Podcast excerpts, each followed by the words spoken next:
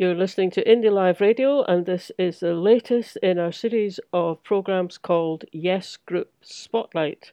And this week, the spotlight is on Voices for Scotland. Voices for Scotland arranged an event recently in which they invited Gerry Hassan to come and talk to their group about all things to do with Scottish independence and how to achieve it. Gerry Hassan is a writer, commentator, and thinker about Scotland, about the UK, about politics and ideas. He's currently he's written and edited numerous books on Scotland, from the setting up of the Parliament to its records, its policies, and in-depth studies of Scottish politics. We'd like to say here we really appreciate that Voices for Scotland have allowed us to broadcast the event, and we hope you enjoy listening to it. Thanks very much for joining us tonight we're very happy that we've got Gerry Hassan joining us tonight. He was actually requested in previous get together, so I'm very happy that um, we actually managed to get him. Um, Gerry is a Scottish journalist, writer, and author, so I'm sure you, many of you will have um, seen what he's been writing. Anyways, we also had a wee blog that we had shared um, before the get together tonight, but he's also written several books. And um, yeah, he, we're really lucky because he's basically a very, very good Scottish commentator on Scottish current history. So I'm sure tonight will be an interesting discussion. Tonight we'll talk about independence as the new normal and especially how it's still important to stay open minded and open hearted to those who have not made up their opinion that independence is the right way for Scotland or not. But I'm going to hand over now, and if you've got any questions, just let me know.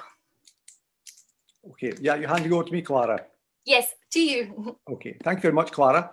And um, thank, thank you, everyone. Um, I hope you can all um, hear me okay. Um, it's always a funny experience speaking in a, into the cyber world.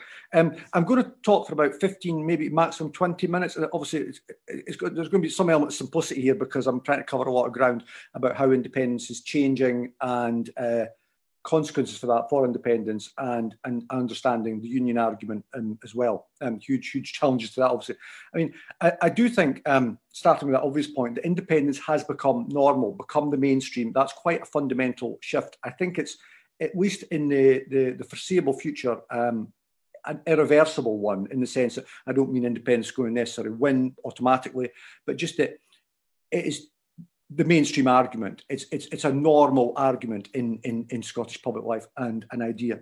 And from that, I think lots and lots of consequences flow uh, for modern Scotland. It changes how independence has to be.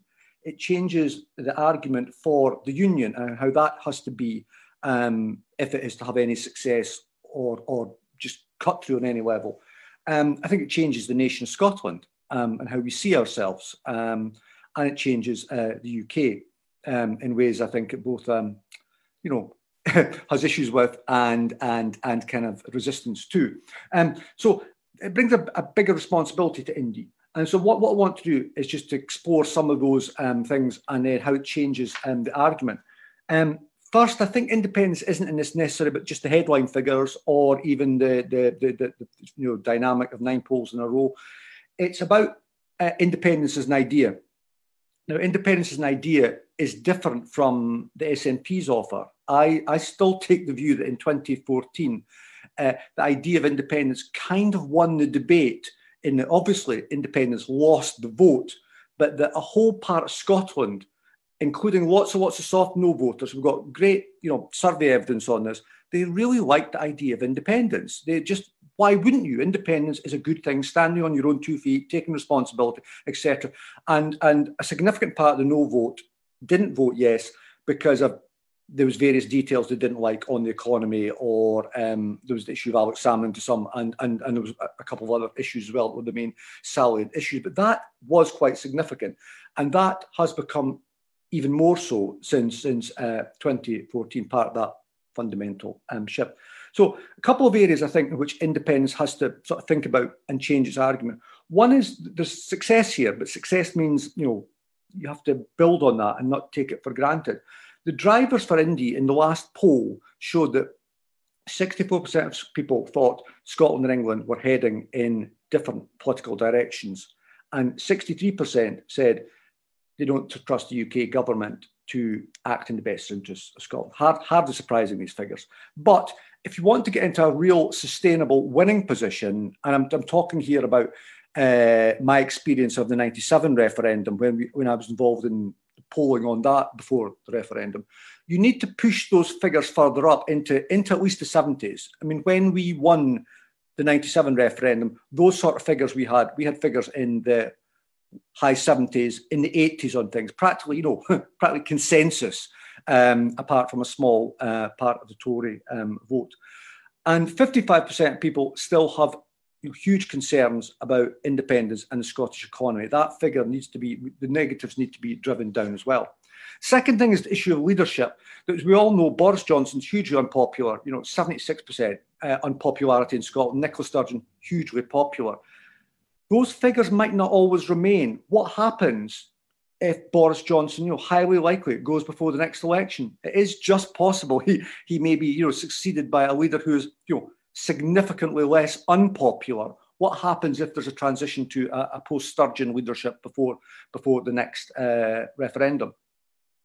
Indy's also got to come up with more detail. I know some of us get a bit bashed on this sometimes, but there are serious questions behind, you know, the finances, the debt, you know, the perennial currency question, uh, Europe. And I think as much as the detail, it's kind of how they're answered that matters. So for some of us, we all understood why the white paper emerged last time. Um, there was a whole host of reasons. SNP hadn't thought they would win um, a majority in 2011, so they had to suddenly produce all this evidence and, and a kind of story and a vision of Scotland. Obviously, the main offer of independence comes from the Scottish Government, but we can't have it just being, it needs to be more widely owned somehow. Uh, the white paper, the answers that we, we come up with um, collectively on those, those questions. I think the ownership issue um, is as much important. Obviously, the detail uh, matters as well.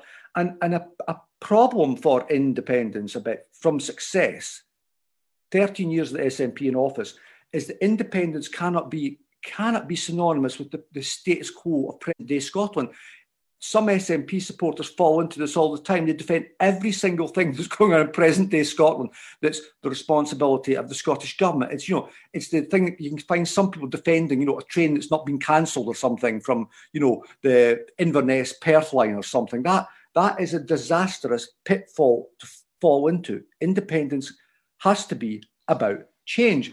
And a wee controversial example on this uh, from the present day, which is much worse, of course, is the example of Donald Trump. And obviously, we have nothing in common with Donald Trump, but Donald Trump ran, obviously fakely, but Donald Trump ran as an insurgent in 2016. I was there, I was at his rallies. However, you know, grotesque he is, he stood for something in 2016, and Hillary Clinton stood for some kind of ambivalence. Uh, and so Trump now finds, all the other stuff as well, that he cannot run as an outsider. He's the sitting president. He's you know all the other stuff as well. And what it kind of shows is you cannot, when you're in office in in for quite a period, you cannot run as an as an insurgency, which we did in 2014. We're going to have much much more difficulty doing that next time. And so there's a balancing act needed here. We cannot be the status quo because that's a disaster, and yet at the same time we cannot just be this automatic um, insurgency. There's a navigation needed there um, and probably different kind of independence messages um, as well. But definitely needs needs some thinking through that's kind of beyond this wee bit um, at the moment. Maybe we can get into. And running through all this again as well, I think was one of the great unexplored areas of 2014. Is even more so.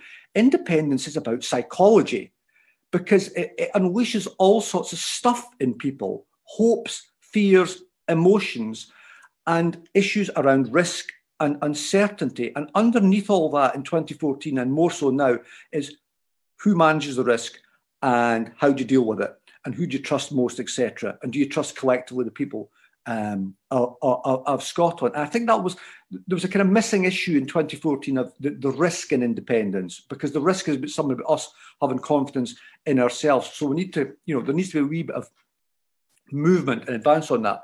So I also think winning in politics is about understanding um, your opponents. Um, and pro Ben Jackson wrote a very good book on this, um, which is not a pro-independence book, but called "The Case for Scottish Independence," an academic book just out, where he said that I, think completely right here. I think that over the last forty years, pro-union sentiment has consistently stereotyped independence. They've they've assumed basically that we're all Nats, we're all in flags and symbols, and if you know not Bruce and Bannockburn, other stuff, uh, and looking into the past. Um, indeed, there was a historian, Richard Tomes, presenting this exact case last weekend in the Spectator. Um, and, and what he says is they never understood the main argument, how, how independence has become mainstream is about democratic legitimacy, obviously, and who do you trust to run Scotland. But similarly, independence, as it moves into this winning position, we have to be careful not to be hoisted by our own success here and overconfidence, because there is a trap that we know of and we see of stereotyping all pro union opinion. Just as all pro independence opinion isn't Scottish nationalist, clearly all pro union opinion isn't, isn't unionist. Um, it can be, you know, just the fact of they don't believe in the case for independence or are not yet convinced or have other attachments to Britain which might not be unionist, because unionism is, is, something that drives some of them mad, of course. Unionism is a form of nationalism. And um, a good friend of mine, an indie blogger, said this to me last year, and she just came up with this off the top of her head, which she said, There's no such thing as no voters. There's no such thing as no voters. There's only people who voted no. And, and I actually think that is both brilliant. It's not completely correct because there are people who are fanatical no voters, like there's on our side. But as a philosophy of life, I just love that. And, and that's how I like to think of, of how I do my politics. No such thing as no voters, you know. Doesn't mean they're all on the road, not yes yet, because there's a little bit of I personally think a little bit sanctimoniousness in that. But you know, uh, we're not going to convince every single person in Scotland. But I just love that. So, points on the argument for the union and how to defeat it. There is the power of British identity um, and Britishness. This gets to the point of the union question as an existential one. And I really don't think the independence debate is about thinking you're Scottish or British or the prioritisation of that. When, if we become independent, a British dimension will remain in Scotland. We will have had 300 years of British history. There will be pan-British, you know, systems of cooperation. You know, the Irish example is is um, rather germane here. Uh, Ireland remained with systems of cooperation, and even after the final break uh, in 1949, remained in the travel to work area, etc., etc. The solidarity with Sunderland um, argument, which is about the class um, above uh, nation argument, you hear it um, a lot. But you know, class solidarity is international um, and not about borders. And I always think there's an example of several British trade unions, including Unite, actually organise in the UK and in Ireland. And the same would be true in, in independent Scotland. The, there's the pooling and, and, and sharing argument. I'm going to go back to this in a second, which is about obviously one of the most unequal countries in the world, uh, and kind of about trying to say, you know, why why do you want to leave a dependency culture We will sort of look after you, etc., and, and don't you dare, you know, why are you not gra- grateful uh, for that? There's the argument that Scotland can't afford a welfare state of these standards uh, we, we, we, couldn't afford to rescue banks in 2008. Uh, we couldn't afford the COVID uh, 19 support. And this gets down to a kind of argument which is about, seems to come down to big is beautiful. Clearly, big is not beautiful, depends what you do with the big. And, and, and small is somehow problematic, whereas we know that the, the most successful countries in the world on sort of COVID, a lot of them have been small. Denmark, you know, New Zealand being the, the, the site. So it's what you do with your public policy, what you prioritise, not the size. And the final one, I think, here is that we are safe in the UK. This is, I think, we're in a world that is increasingly, you know, there are lots and lots of risks and threats. China, Russia, um, terrorism, you know, whether the United States ever uh, stops being, you know, what it is at the moment, we're going to hear more of. And that implies that somehow we should cling to the global foreign policy and global position of the UK, which is, you know, to put it mildly, I think, part of the problem, and that we couldn't chart our own course, which is part of a, you know, a more mature, progressive um, international uh, politics. But I think just to return to this, this point about pooling and sharing, what that does, I think, and I, and I think this is really uh, personally a, a disastrous approach for the union argument, it reduces the union to a sort of basically a transactional nationalism, which is goes along the lines of we identify, whatever you think of the figures here, we identify that about £1,975 supposedly per head comes from UK to Scotland. Now, this, this is, of course, those figures are open to question. But what I think it misses is so much it misses, apart from bringing it down to money, is what happens when a right wing Tory government starts to undermine Barnett? Because if, if we continue to have right wing Tory governments in the UK and they get more right wing, Barnett's not going to remain. Barnett is going to be, you know, diluted, already has been diluted by uh, previous Tory government or, or put under attack. 10 years of austerity, that has a per head uh, impact on Scotland and a no deal Brexit, indeed the cost of Brexit already. So that's a terrible position for the union to put itself in. So just some quick, some quick final thoughts of what that does about the argument. We are in an asymmetrical uh, debate. It's not a debate of equals because independent supporters are up for this for obvious reasons. The union side doesn't really want to have this argument, and that, that plays into the, massively the dynamics of, of this debate. And also that a large part of the union argument really doesn't understand the argument and doesn't understand where you know the independence case is coming from. But I still think, and this is a note of caution here, I've got two sort of final points here. Don't underestimate the UK government because we all do at points. We all are um, guilty at points of playing into an othering of the UK state, which is, you know, the way it's behaving at the moment, pretty understandable. But it could just act in a strategic way. You saw the Tory wargaming this week, which again didn't have much in it. Um, but it is possible just that, I mean, this is what they should have done after 2014. They could call a new union vote before a pro-independence vote. They could they could they could get in before there's um, an independence vote and pose a new kind of settlement to the Scots, which would have to be, you know, obviously very very comprehensive and worked out. I'm, I'm thinking that's possibly probably not going to happen, but but it is true that as as as their take of Britain and, and Scotland's place in it declines, there still is an element of intelligence in the British establishment in a small part of the British political classes, in things like the intelligence and security forces, who these people, whatever people think about the United Kingdom, these people do not want Scotland to leave. It's one, it's about an idea of Britain that's in decline, admittedly, and secondly, it's about a geopolitical idea of Britain. It's how Britain fits into the fits into their version of the world, um, and so on. Uh, defence, foreign policy, diplomacy, prestige, you know, those sort of things. Um, so just don't underestimate it.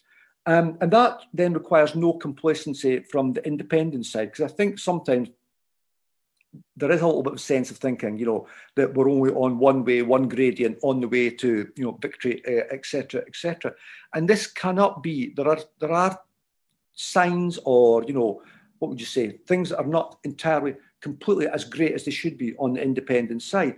The SNP have been in office 13 years. That brings political cost with it. There is the, you know, maybe Nicola Sturgeon's leadership. There's too much, what we don't say, too much political capital put into that, and that comes with, you know, people are human. They tire, etc. They make uh, mistakes. Um, and similarly, there's a kind of like a carping in part of the independence movement as well. But you know, why can't we have independence? You know, uh, now practically why can't we declare um, UDI, which would be illegal basically as, as far as I can work out.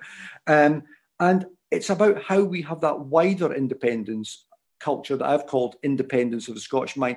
And I think that the, this is where I'll end on this point at the moment, is that Fintan O'Toole's argument about this when he was writing about Ireland's example uh, and the Scottish independence debate in 2014, he said, independence is about the art of growing up.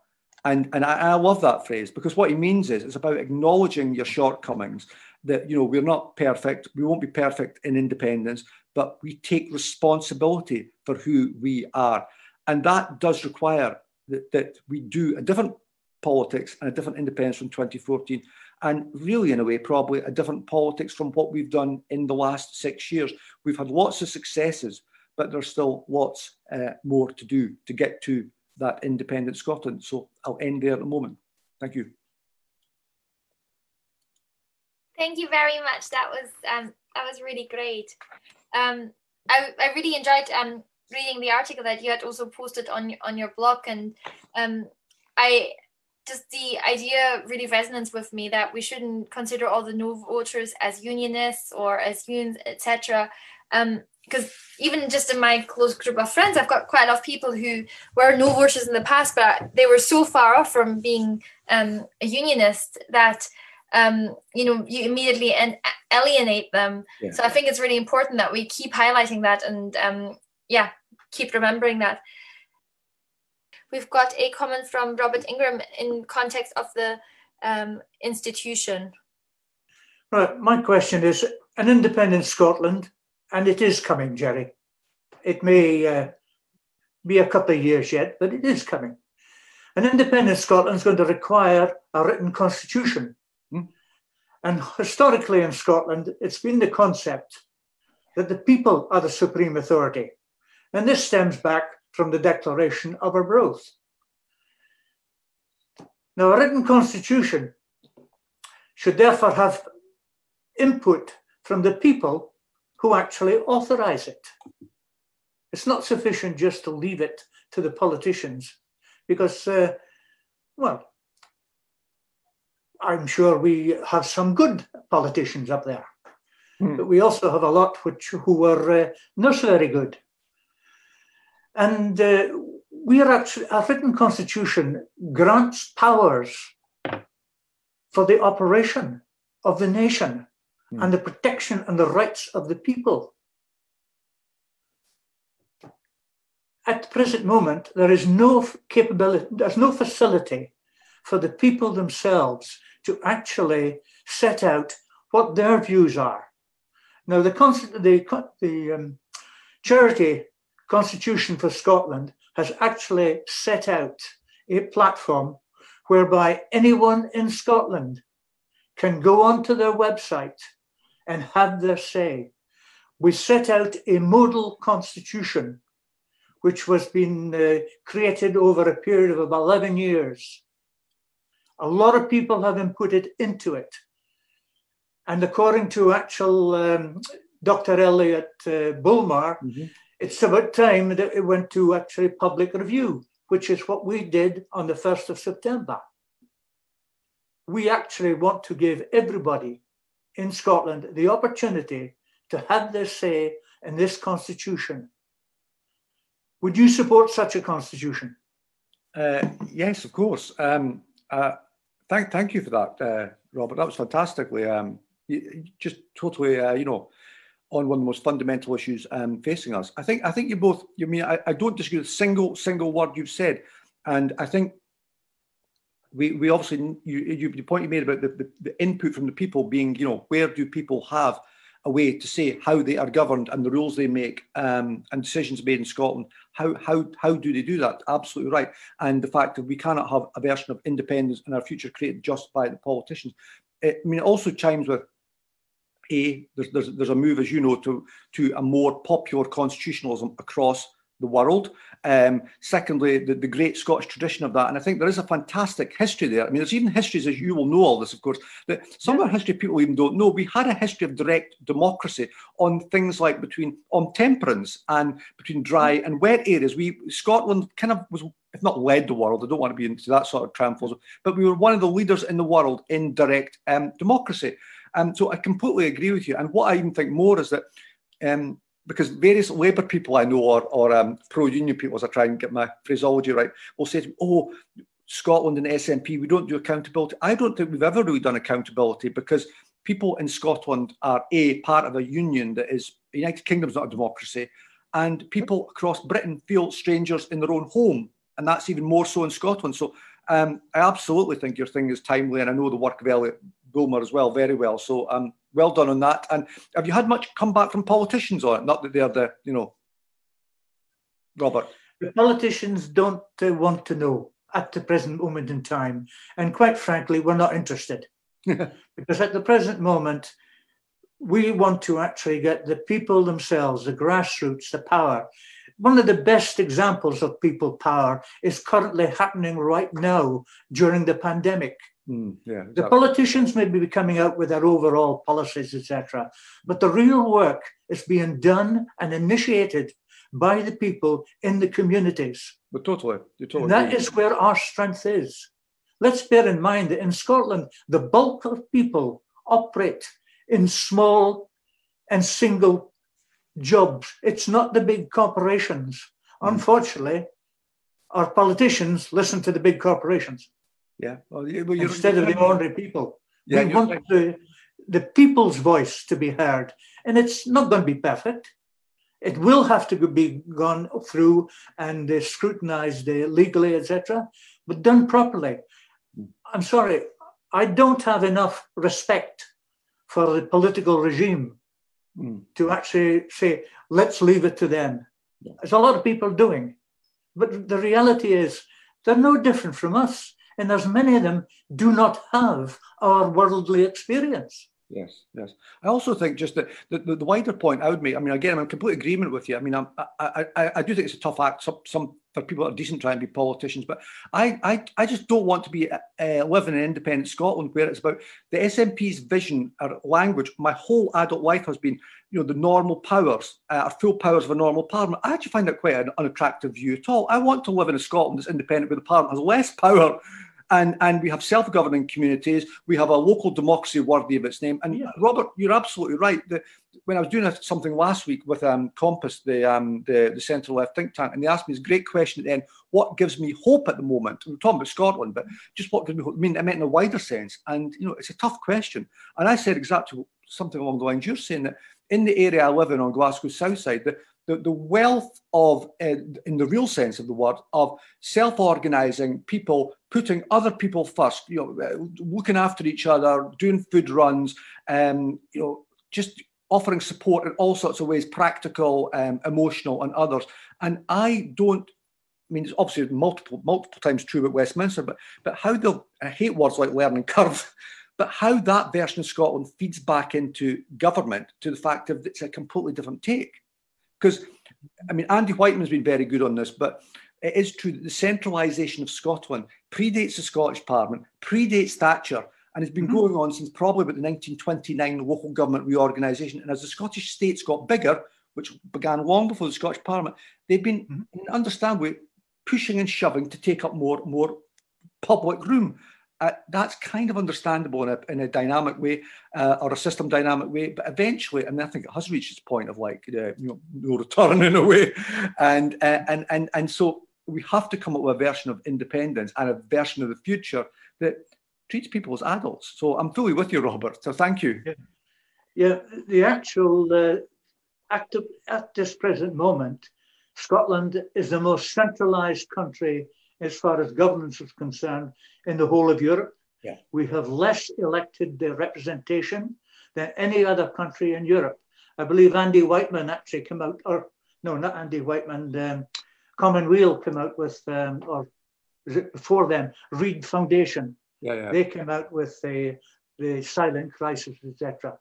But one of the best examples of small government we could see in Germany which is probably one of the most democratically divided down. They split their government authority, where we have it all in the parliament, they have it in about three or four levels.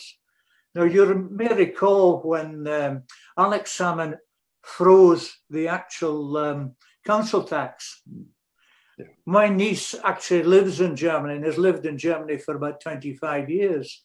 And she was telling me that Angela Merkel, reputedly the most powerful uh, politician in Europe, discussed actually doing the same thing in Germany. And she was told by local government, no, that's our business. It's not yours. Yeah. yeah. Now that is democracy. And that is what we are advocating in our constitution. Yes. Multiple tiered with clear defined authority at local level. Well, thank you, and I'll, I'll, I'll um, happily support you. So thank you.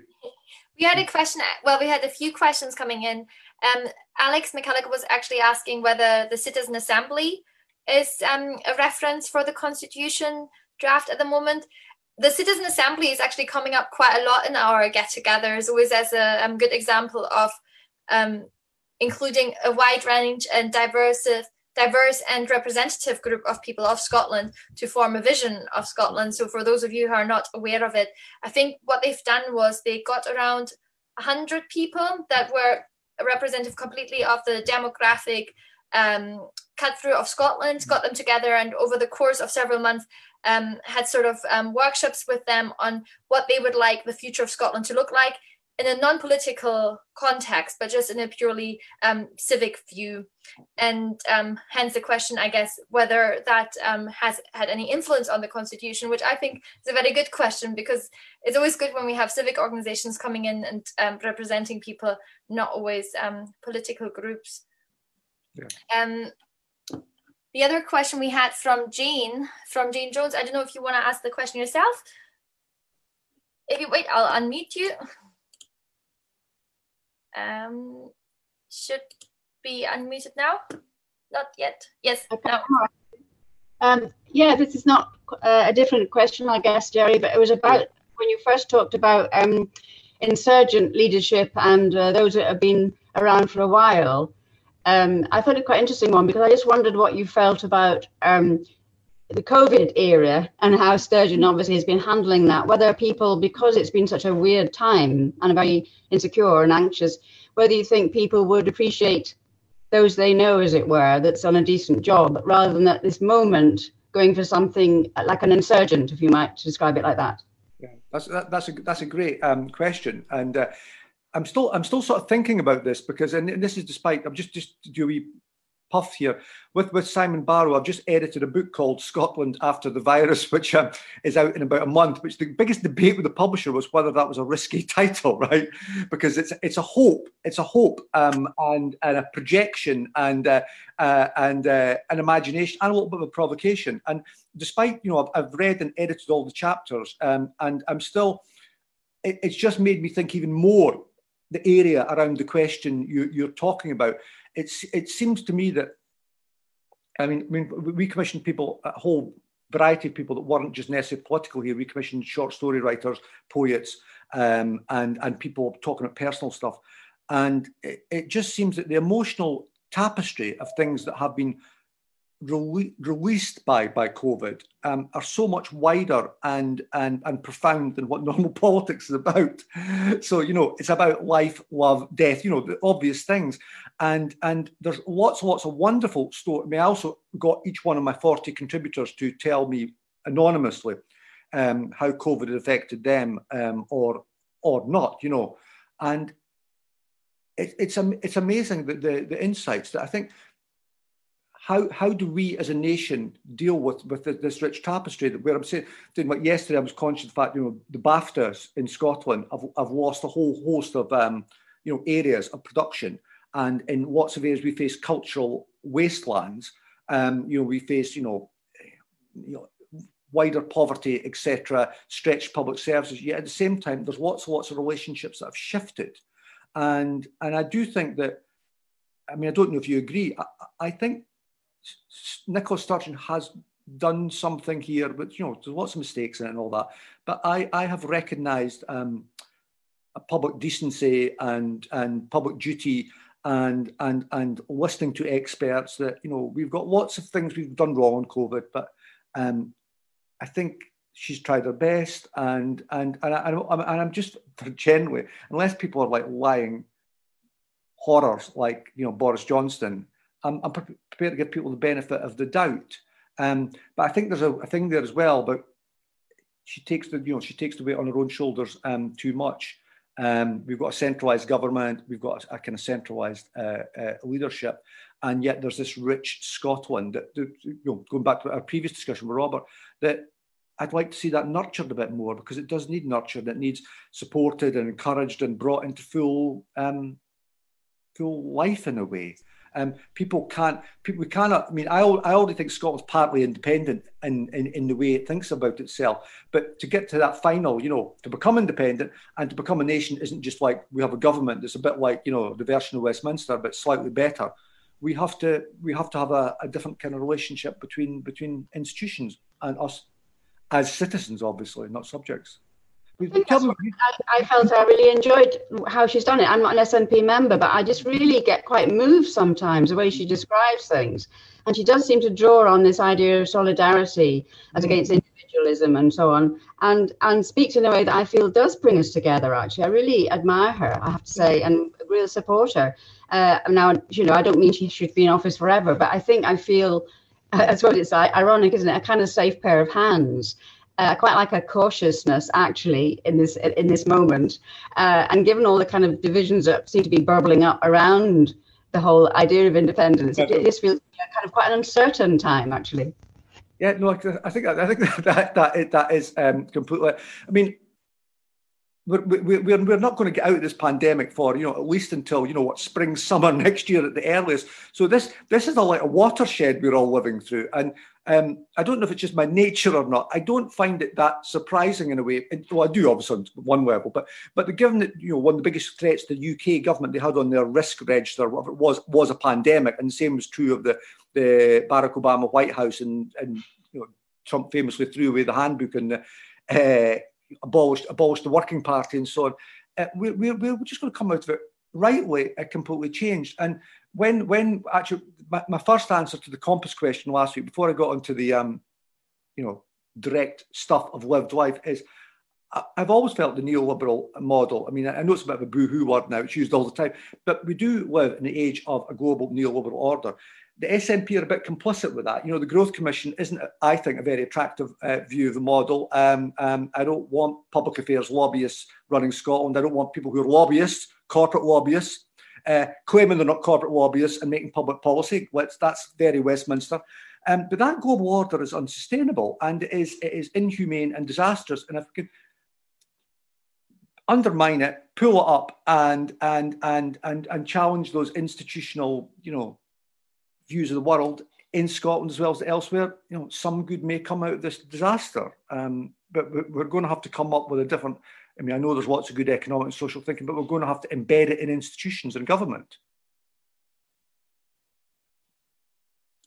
Great, thank you very much. Um, we had actually, um, is there anyone else who's got a question right now? Otherwise, um, we've got a question uh, that, oh yeah, Alistair, um, I'll just unmute you. Oh, should be unmuted now. Okay, can you hear me? Yes, hello. Uh, hello. Um, yeah, I posted a question in the chat. Uh, a letter in the National today quoted uh, quoted you as suggesting a deal could be done to leave Faslane to London. So, uh, can you clarify your position, Gerry, on um, uh, what should happen to Faslane uh, after independence, and your thoughts on Scotland's uh, membership of NATO, uh, and basically what what Scotland's defence would Have you frozen there? Um, Hello. Yeah, I think you're just frozen. We'll I think I a- got, I think I got the gist of that.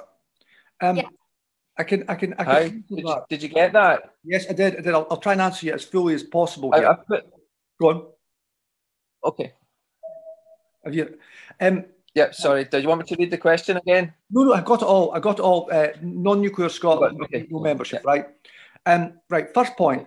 I obviously completely support a non-nuclear Scotland. Nuclear weapons are just apart, apart from the moral argument, right? The, the, the idea of an independent British nuclear deterrent is just a farce, as we know. You know, they're not independent. You know, etc. etc. Um, uh, but how we get to a non-nuclear Scotland is the question. I think we just need to debate. And there is, as in a lot of areas on independence, right? I think there is um what's the word? A wariness of the SNP leadership to face up to like the issues of the difficult uh, decisions that are going to have to be faced post independence. Um, and one of them is on the nuclear weapons. That just to, this is an obvious point. When Scotland votes for independence, you know, let's say two years down the line after that, we become no, we become formally independent. It'll probably even be like with the EU, some kind of transitional period or so on.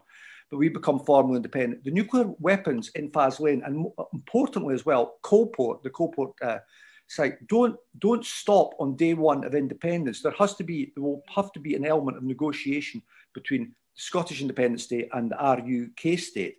And my argument is in that is our point is that that gives us, I mean, it's just an obvious point that needs to be said. That gives us a huge bargaining, bargaining chip with the UK state about how those weapons and nuclear facilities leave Faslane and Coulport. Now, in that, in that, the analogy I used once before was, which just needs to be discussed this, is that it's not an accident that Ireland, in brutal circumstances of colonialism and military occupation, how did Ireland leave the United Kingdom? It left it by agreement debt free. Just let me say debt free. And how did it do that? Because in the 1921 22 treaty, the Ireland negotiated the lease back of three West Coast ports, which were, leased from 1922 till the British government, to Ch- Churchill's horror in 37, 38, gave them back because these were for you know submarines and you know using the, the West Atlantic. And what it means is that for us negotiating a period, we can a reduce our debt potentially, and secondly, there is the issue of when those nukes go from Faslane or Coulport, whatever short period, you know, short period, there is the issue here of whether we could make the United Kingdom debt free. And I would like to see Scotland, you know, nuclear free, United Kingdom uh, nuclear free, because I don't just want to see the nukes sail out of uh, Faslane. And I think in that, you know, let me just say on this, I don't have firm political positions on every single issue in the world, surprisingly. And I am neutral on the issue of, of NATO membership. I what I particularly see is if one is leaving the United Kingdom, because there's various things of the SNP's eh, independence version I regard as really unsavoury. I mean, like like the currency position the last time.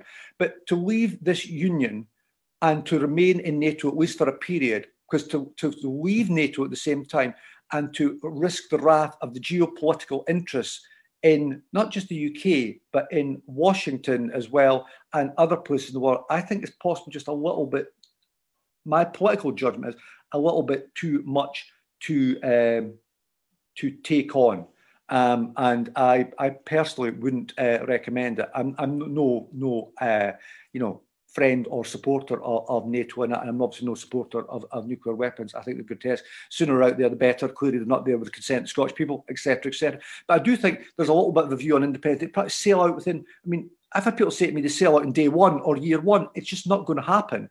And there's there's a what's the word? I don't want to use the word cowardice. There's inability, lack of lack of what's the word? Bravery and honesty in the SNP leadership to fess up to some of these issues because it's about probably maximising the independence vote. I get that, but I don't want people to feel let down uh, the, the, day after we vote for independence, or then you know the day after we become independent. Um, that's that's that's my thoughts on that. Thank you. Thank you. Um, anyone else got any question right now? Who would like to ask them? Alex, yeah, just unmute yourself. E evening, everyone. Evening. Uh, thanks, Gerry, for, for the input. Um, I, I, have a whole pad full of questions here, um, but actually, I'm not going to ask them. I, am just going to sort of raise a, a thought um, because we could talk all night on the questions. It seems that this these are this is a useful forum, and maybe my input is that maybe we have to have specific topics, you know, when we have a guest or Gerry, so that we can drill down on a topic and be prepared and produce something. I see Isabel's comment there about having a month where we focus on the constitution and try and shape something. And at the moment, naively or otherwise, I believe and hope that a referendum will be next autumn. So there's not a lot of time for us to get really solid in some of the, the basics, be that currency, uh, be it borders or whatever. And we need to kind of wake up and smell the coffee and, and, get solutions to these. I don't believe we have to be definitive. Mm-hmm. I think if we're smart, we can have a sort of three, two, one approach um, to to to say when we're independent, these are the three main ways we will approach welfare. So we can say mm-hmm. um, today in welfare, we have the UK version of universal credit. Hmm. We don't believe the Scottish citizens are satisfied with that. At a Scottish government level, we have £10 child payment where we've enhanced it and something better. But in an independent Scotland, we believe we can have pensions at the European average, something like that, mm. that where we don't tie ourselves to any specific, but we show people that there will be options, there'll mm. be political differences as to what we do, but we don't have to hang our hat on one version and then be torn apart by the unionists. We can show the options that we'll have in Scotland. But I think these forums, Voices for Scotland, maybe we we have a subject each week where we can try and develop the things uh, together and with people like Gerry's uh, input so that we leave each session with maybe something that we can then go and share with no voters or people who voted no, as, as Gerry has, has educated us with. So it was just some input there as to how we proceed from, from tonight uh, rather than talk all over the place um, every week. yeah, th- thanks, Alex. Um, actually, so I don't know if, if you've seen um, recently, so the Scottish Independence Convention, which is the overarching body, um, and Voices for Scotland was funded by the SIC, and we're still very close connected. We're basically the campaigning arm of the SIC. They've um, they're about to release transition papers specifically on different topics coming up in in the next month and we will um, have get together specifically on those transition papers coming up. So we've got one coming up um, in november which will actually be around borders with um, um, the expert who has written that. So i'm hoping that we'll get to the point where we'll have more specific ones as well as the more um, generic ones. But um, no I, I appreciate the feedback. That's really helpful. Excellent, excellent. yeah. Okay anyone else got any questions just now let me just, oh, yeah, wait, we've got Michael Picken um, raised a hand. Let me just find you quickly. I've unmuted. Oh, brilliant. Okay. Um, I, I, live in Scot. I've lived in Scotland for four years. I'm English uh, th- through and through, hundreds of years of uh, English um, ancestors, and I've always lived in uh, England until now. My support for Scottish independence is basically to kick kick in the teeth of the British state. Mm. Um, and uh, you know, I lived in Liverpool, uh, where a lot of people think likewise.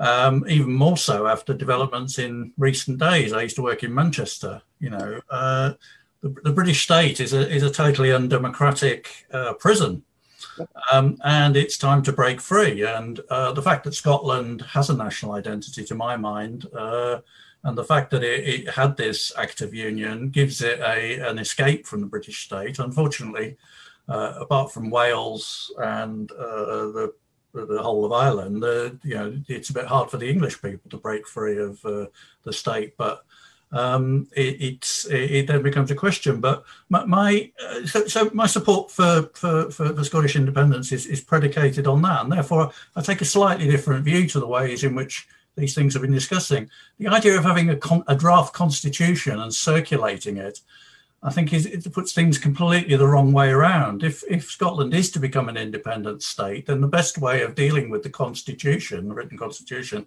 is to have an election for a constituent assembly or a constitutional assembly, and then for people to put their alternative views forward to the electorate about what should be in that constitution, and then people elect them on the basis of what they think should be in the constitution. They go away and write a constitution, and then it's put to the people to decide. That's that's the way in which I'd see it. Uh, and the draft constitution, uh, you know, I realise it's a draft, and it's always going to have something that people disagree with. But it seems to me to have less rights uh, than people have in Scotland at the moment. If you're Japanese and you live in Scotland, you've got the right to vote. Mm-hmm. Uh, you can't have the right to vote under this constitution unless you would take take out Scottish citizenship. Uh, you have to have five years work experience in order to become uh, a, a, member of the parliament. That would have, you know, Mhairi Black would have never got elected, my MP, if, if that rule had been in, enforced. So, the, you know, that, that, that, you can find faults in any constitution, but, you know, there has to be a proper um, democratic debate about it. And some of those are fundamental issues, like should we have private property and private ownership of land? Yeah. Um, these are these are big fundamental questions, and without that kind of you know, okay, we have a referendum, and people then agree to have uh, an independent Scotland. That a whole process then opens up. Now, Gerry's also been talking about the process of disent- disentanglement from the, the British state.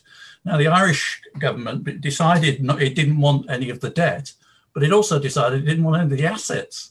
And the assets of the British state are absolutely huge. Oh, exactly. uh, you know, the crown jewels alone, of which we should be entitled to a tenth of right. uh, are worth billions of pounds.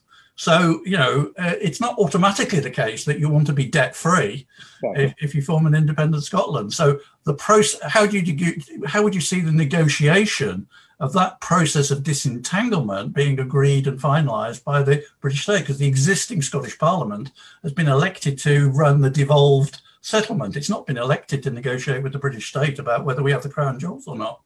there's, a, there's a great there's a great point you just touched on there, by the way, which is a uh, and I was trying to see if I could get an assessment uh, for this this book on Scotland.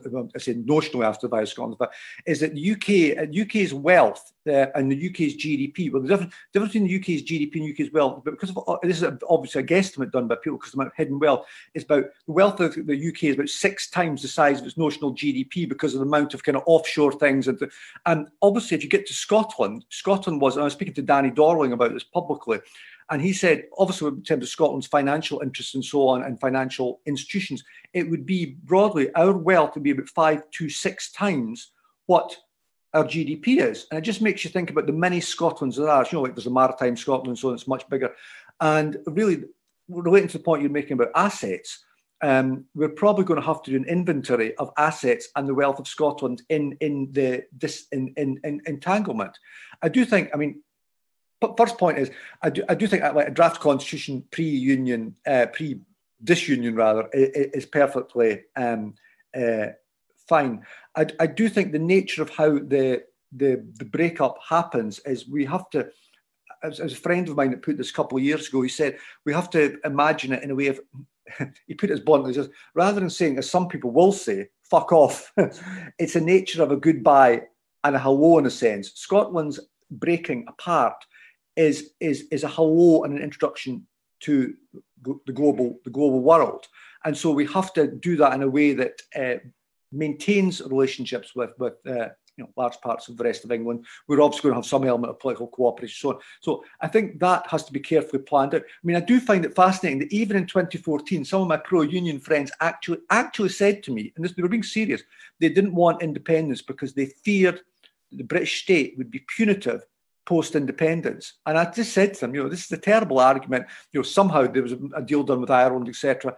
And th- th- it does make you think that in given how the state UK states operated since 2016, that there's an element of truth in that. But it doesn't then mean you don't you don't you don't um, uh, go for it. Just as a quick other quick point, just in terms of timing, uh, we've got left. I do think one of the biggest things is in the indie ref. I, I came up with the term "missing million in terms of people that hadn't voted in a generation who previously had voted. Um, there was an addended um, focus groups of, of uh, non-voters in Dundee and Glasgow. And there was an assumption by both yes and no camps, which I think is just typical of political campaigns, that because people then turned out to vote once in an indie ref, that was that issue sorted. Whereas we have 50% historic turnouts for Scottish Parliament elections. We have terrible turnouts for local government elections. And the missing Scotland are even more obviously a set of issues in you know, wider public society and so on. Um, and it's something we just, in all our talk about constitutionalism, uh, Scotland as a democracy, the UK not as a democracy, just that there's a, a large part of Scotland missing from the most basic threshold of this debate, which is voting. And the Labour Party failed Scotland on that, and the SNP haven't, you know, they haven't come come to where they should on that. And there is the issue there, of course, a missing centre left force to the left of the SNP, which obviously SSP were at one point, maybe Labour were at one point, Labour blowing themselves up. That that doesn't help our politics either there. So I just think we need to think of the voices that are missing from our debates that won't be answered just I know I know you weren't referring meaning it that way, but won't be answered just by constitutional making new constitutions. We need to think about wider democracy. Super muted. I I muted myself. Sorry. Um, thanks so much. We've we're at seven o'clock or almost seven o'clock now, but I know um, Norman's uh, raising his hand to ask a question, and we've got also another question from Jean. Um, okay, I'm going to do Norman very quickly, and I'm going to do this thing where I'm going to ask um, Gerry to answer in one minute, and the same for Jane's question, so we get through. But before I do that, um, I was asked to say hello to. Um, let me check again. Um, to Lo- to Lauren, who's watching us from Seattle. So hi, Lauren. Um, okay, so Norman, you go first, and you get um very short time to ask your question, and very quick for Gerry to answer. Okay, can you hear me? Yeah. Yes. Yeah. Um, my, it's a matter that uh, you know I'm involved in insofar as I've donated money to it. But it occurred to me all this conversation about direct democracy and people acting independent of big government and so on. What's your view, Gerry, of the People's Action on Section 30? Okay, um, I'm not really. I'm not really sure about it in a sense. In that to, right to have to have an independence referendum, it has to be fully legally watertight, etc. Right. Um, it doesn't mean completely we go down the same route as before. There, there are many things, again, about my point about SNP and strategies. There's ways of asking different questions. Um, there's the Supreme Court route, route, route as well. Um, but I'm, I'm, I'm a bit wary of it, to be honest with you, in a sense. Um, I think it might be um, yeah, might be a diversion in a way. But I do totally obviously understand and respect the reasoning and and feeling people have. We clearly cannot be. I mean, I think just to get to the third thing, the union is right on some level. Whatever some people might think, it is based on consent, right? And if the union continually says no to Scotland, that just comes at political cost to them. That comes on political cost of attrition of the union. If they make independence completely synonymous with democracy, it's it's kind of goodbye. It's kind of like that's it, folks. You know, we can all go home. We still need to have an independence referendum somehow. But the, and and some certainly, I, I knew that some of the Theresa May team on Scotland, and they actually knew that. Um, uh, I'm not I'm not I'm not quite sure the Boris Johnson team does at all. But um, so I'm I'm in a way sanguine in a way about how we get from where we are here to an independence vote. It it might be a bumpy ride, and you know, um, good luck in your endeavours. Super. Okay, Jane, you get to ask your question quickly, and then um, we're finishing almost on time. I'm sorry, I've had one already. Apologise, but a very quick thing about citizens' assemblies and the missing millions you talked about, Gerry. I have a a, a, bit of a dislike about citizens' assemblies, not because in, in themselves they can be very useful, but I think as a kind of wonderful new shiny idea, I think it's not the way to go. They cost a lot of money and they take ages and it's not always enacted upon, even what they come up with. So I, I think it's not always as, as brilliant as we think, but they could be used for some topics. I think what we need is a wider network of popular education, political education network somehow, this kind of kind we, we've got tonight, but just really widespread and so the missing millions might get a chance to debate and discuss and, and come into the into the kind of whole discussion really. I, I, I, totally, I totally agree with you. I mean, I'm very wary when things, I mean, because we all live in, you know, messy lives, etc., and very busy lives. And what's like the way anything can sometimes become this like silver gun, whether it's, whether it's a assembly, sometimes some people it's like, you know, uh, universal, credits, credit, not universal credit, obviously, universal income. And uh, I do think there's a thing about we are we are fundamentally strangers in our own land here. We are not citizens in Scotland. We are not citizens in, in the UK. And yet somehow we have a tradition that is completely different from, from the UK that we can draw on. It's a point I made in, in a book in the NGF Caledonian Dreaming, where I said Scotland, like all nations, is a society defined by myths. That's not a bad thing. That, that's a good thing. But if we want to think those myths, like the egalitarian, you know, story, the democratic uh, intellect story, and popular sovereignty, if we want to be defined by them, we've got to get real on them and act on them. It's going back to the first point, but we do have a different tradition about power in Scotland and where it lies. It's meant to lie with the people, but we've often not acted on it at all. We've, we, I mean, people said to me in IndyRef, why is popular sovereignty not part of Scottish law? And you go, no, the poll tax would never happen. Thatcher would have never been able to run Scotland the way she did and impose stuff if that had been the case. But we can make those things real and tangible. And abstractions are only relevant, I think, you're like independence if they have a connection to real lived life. That's why I'm attracted to independence. A, it's a good principle. B, we are a political community. Um, and and C, we already are half independent anyway. So let, let's go on with it, you know. And and I think you know, I think I think we will. Um, but we have to we have to measure up to like listening to the people who are not yet convinced, the people who are the people who voted no, and a lot of them were even open in 2014 and they're even more open now. And i know, know several friends who are just waiting waiting to like wanting to, to be at that point where they vote for and believe in and support independence. But they need a little bit more i don't know a little bit more of a human offer that acknowledges the you know the honesty in the journey we're on what a beautiful sentence to end this night on. that was really nice. And now I don't have to do it. Gerry, thank you so much for joining us tonight and um, offering your expertise. It's been absolutely brilliant listening to you and um, also brilliant to listen to everyone else points to the conversation. Um, really enjoyed that. Thank you, Clara. Okay, good night, everyone. Good night. You've been listening to Yes Group Spotlight, and this week the spotlight was on Voices for Scotland. Just want to say again, we really appreciate Voices for Scotland for allowing us to broadcast this event over Indie Live Radio. If you'd like to listen to Gerry Hassan again and to what he said, you can catch this on Indie Live Radio SoundCloud channel. We hope you've enjoyed this.